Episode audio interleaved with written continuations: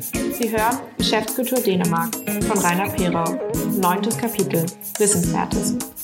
Etwa die Hälfte der Fläche Dänemark liegt auf der Halbinsel Jütland, die sich im Norden an Schleswig-Holstein anschließt. Der Rest der Fläche verteilt sich auf über 400 Inseln. Die nennenswerten Inseln sind Seeland mit Kopenhagen, Fyn mit Odense, Lolland, Felster und Bornholm.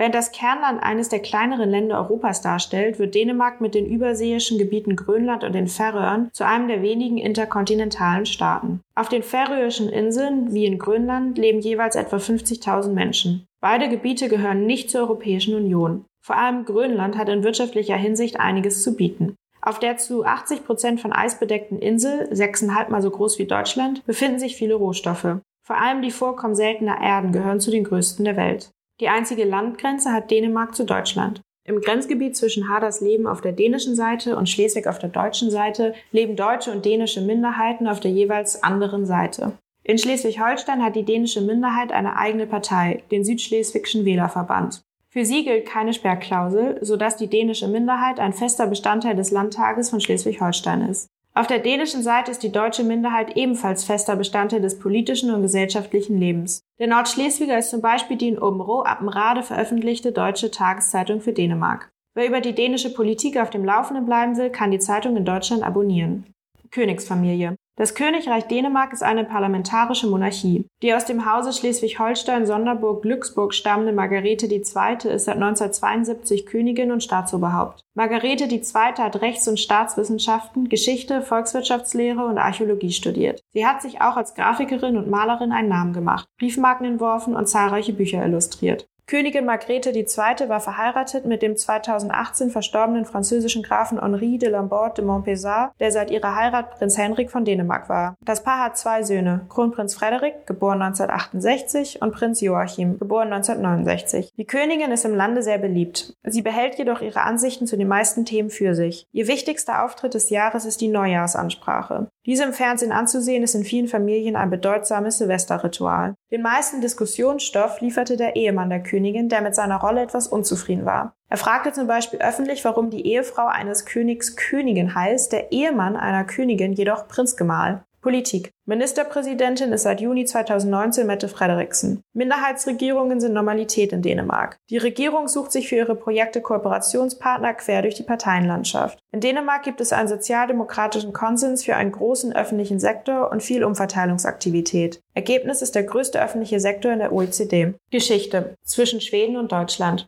Dänemark war einst die führende Macht im Norden. Die Kalmarer Union, die von 1397 bis 1523 bestand, wurde von Dänemark dominiert. Danach übernahm langsam Schweden die Vormachtstellung in Nordeuropa. 1658 konnte Dänemark die akute Gefahr, schwedische Provinz zu werden, gerade noch abwenden. Im Frieden von Roskilde musste Dänemark jedoch sein ursprüngliches Kernland auf der östlichen Seite des Öresunds, die Provinzen Schon, Blekinge und Halland, abtreten. Das dänische Staatsgebiet wurde damals um ein Drittel reduziert. Während im Norden Gebiete an Schweden verloren gingen, hatte man im Süden Scherereien mit Deutschland. Zu Beginn des 19. Jahrhunderts war der jetzige Hamburger Stadtteil Altona die zweitgrößte Stadt im Dänischen Reich und fast das gesamte heutige Schleswig-Holstein gehörte zu Dänemark. Adelige aus Schleswig-Holstein führten wichtige Ministerien. Die deutschsprachigen Landesteile wurden aus der deutschen Kanzlei geführt. In Kopenhagen war Deutsch eine weit verbreitete Sprache. 1864 ging das Gebiet jedoch nach dem Deutsch-Dänischen Krieg und der Schlacht bei den Düppler Schanzen an Preußen bzw. das Deutsche Reich. Damit war Dänemark nach dem Gebietsverlust im 17. Jahrhundert ein weiteres Mal deutlich geschrumpft. Für Deutschland gehört der Deutsch-Dänische Krieg zu den Einigungskriegen, an deren Ende die Gründung des Deutschen Reiches stand. Die Siegessäule in Berlin erinnert auch an den Deutsch-Dänischen Krieg.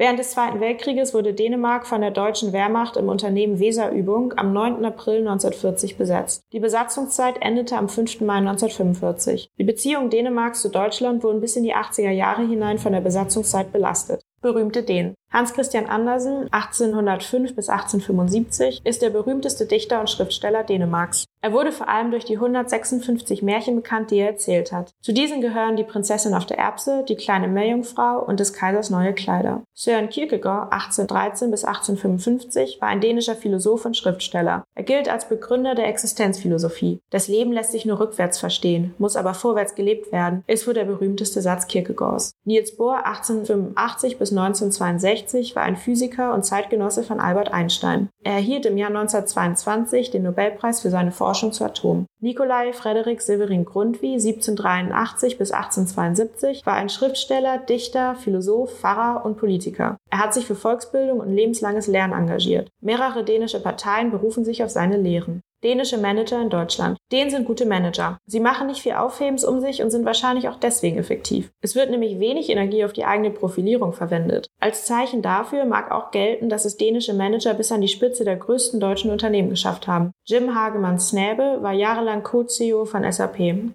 Kaspar Röste war von 2008 bis 2016 Vorstandsvorsitzender von Henkel und wechselte danach auf den Vorstandsvorsitz von Adidas. Sport. Fußball ist wie fast überall auf der Welt auch in Dänemark wichtig. Deutsche finden in der Europameisterschaft von 1992 ein dankbares Gesprächsthema. Damals wurde Dänemark im Finale gegen Deutschland mit einem 2 zu 0 Europameister. John Faxe Jensen und Kim Wilford trafen für Dänemark. We are wet, we are white, we are Danish Dynamite, lautete der Schlachtruf der dänischen Fans. Österreicher dürfen die Niederlage ihres Teams gegen die Mannschaft der Färöer im sagenhaften EM-Qualifikationsspiel 1990 erwähnen. Die Färöer, das Team bestand zu 100% aus Amateuren, gewannen damals 1 zu 0. Der färöische Torwart trug eine Pudelmütze, für die ihm Fußballfans nach dem Spiel viel Geld anboten. Er verkaufte sie nicht mit dem Hinweis, seine Mutter habe ihm die Mütze gestrickt. Der Nationalsport der Dänen ist jedoch Handball. Handball wird landesweit und in vielen Clubs gespielt. Die Herren-Nationalmannschaft belegt bei Welt- und Europameisterschaften regelmäßig vordere Plätze. Viele Nationalspieler spielen bei Vereinen im Ausland, vor allem in Deutschland.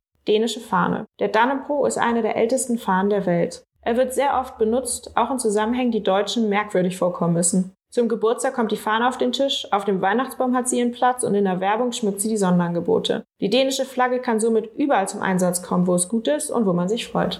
Vielen Dank fürs Zuhören. Für mehr Einblicke in die deutsch-dänische Geschäftswelt abonnieren Sie unseren Podcast und schauen Sie auf unserer Website unter www.handelskammer.dk vorbei. Bis bald!